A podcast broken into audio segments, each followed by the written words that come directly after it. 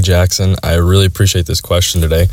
Uh, this really resonates with me pretty deep because when I first really became, I would say, conscious and I unplugged from the matrix and started to see everything behind the veil that is the illusion we are trapped in here. I started out with a lot of moral outrage and indignation from just everything that was so unjust and everything unholy. And once we elevate ourselves to a higher level of thinking, it's really hard to not get mad at the world and others for not being awake and not using their third eye, as I like to put it. It was something I challenged myself with working on every day and reminding myself to control what I can control.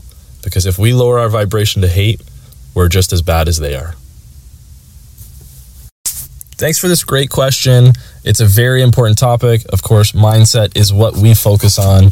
And the way I would say to change your mindset is to be focused on the process. But not only that, but to enjoy the process and then realize this is what makes the journey a part of life and why we're supposed to smell the roses along the way. When we learn to lay one brick as perfect as we can, before you know it, you create that bridge to exactly where you want to be. Having a mindset that's positive, mindful, conscious, and aware allows us to make the correct decisions and become responsive compared to reactive. So, having the ability to take one step forward today through journaling, affirmations, putting that into practice, and then seeing it manifest, it's just about taking one step in a positive perspective every day and staying focused. Thanks for this amazing question. We learn to be more mindful by putting ourselves more in the present. And we do this by different techniques, which could be meditation, it could be reading a book, it could be just sitting in silence and reflecting. It could be going for a walk in nature and just listening to our surroundings and having no distractions. We become more mindful by having more awareness, and that is through consciousness and also having a focus towards the little details. Because when we stay one track oriented, when we focus on what we can control, before you know it, you are being more mindful. And that's just having the ability to take a step back, objectively look at what's going around around you and what's happening in your in your scenario, but then taking the right steps and the principles that's going to put you on path to have a healthier mindset. And this is how we become mindful. Now, I decided to add my own question today to give a little bit more in depth analysis to a question that was asked about boundaries.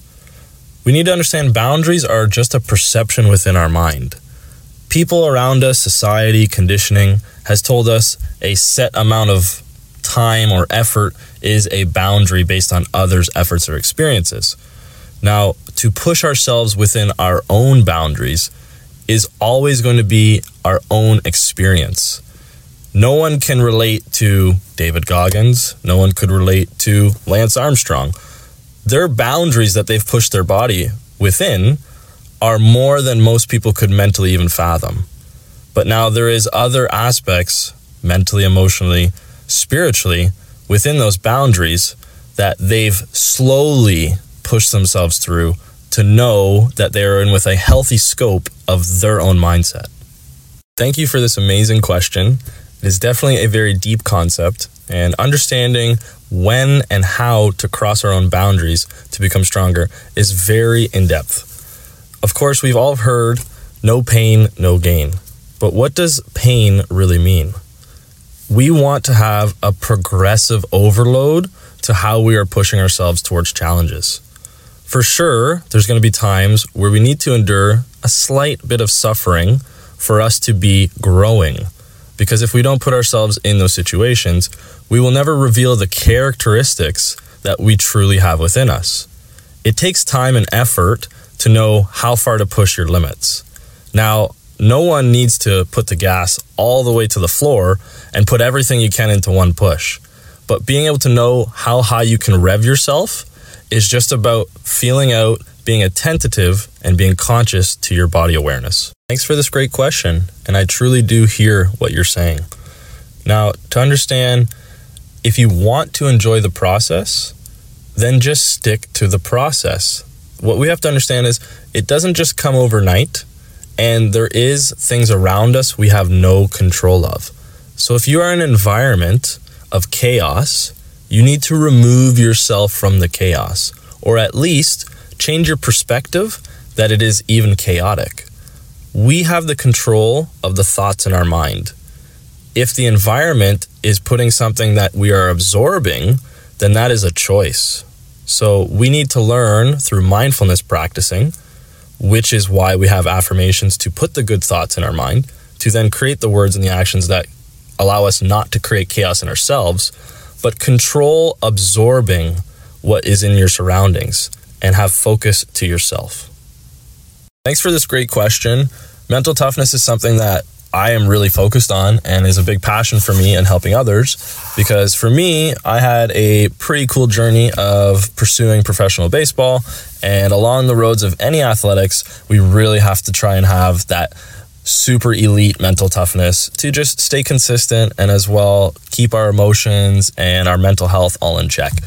Now, for me, mental toughness is being able to have the comfort to be in uncomfortable situations and enjoying being in those uh, challenges, but as well having the tenacity and the discipline and the work ethic to push through when there is times of adversity or challenges in performance that then lead to either maybe good results or bad, but just being able to stay consistent and push through with resilience in tough times.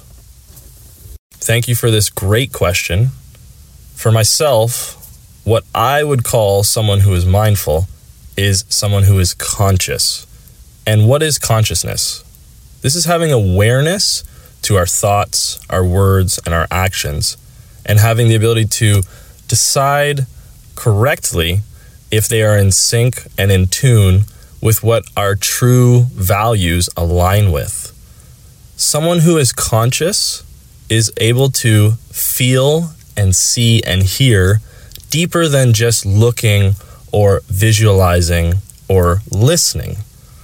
They have the ability to see everything in their surroundings and objectively view it with purpose and as well see how they fit into that situation. Having that mindfulness approach gives us the ability to be present and have consciousness to the highest level. This is a very interesting question. And to not get too philosophical, to see the sun or the flowers or the trees, they are completely selfless and they are also completely flowing with their true divine purpose. Now, humans advertise themselves with titles because they are attached to an ego. We as humans have this identity that we need to feel purposeful. We need to feel as people identify us with a certain niche or a certain specific aspect to our role. And they feel that they need to advertise in order to align with the people who are on the same page. The sun has no reason to advertise. We know it's warm and full of life. A flower has no need to advertise because we see it has perfect beauty and grace. So, as always, stay strong, stay consistent, and stay healthy, and keep developing yourself. Level up.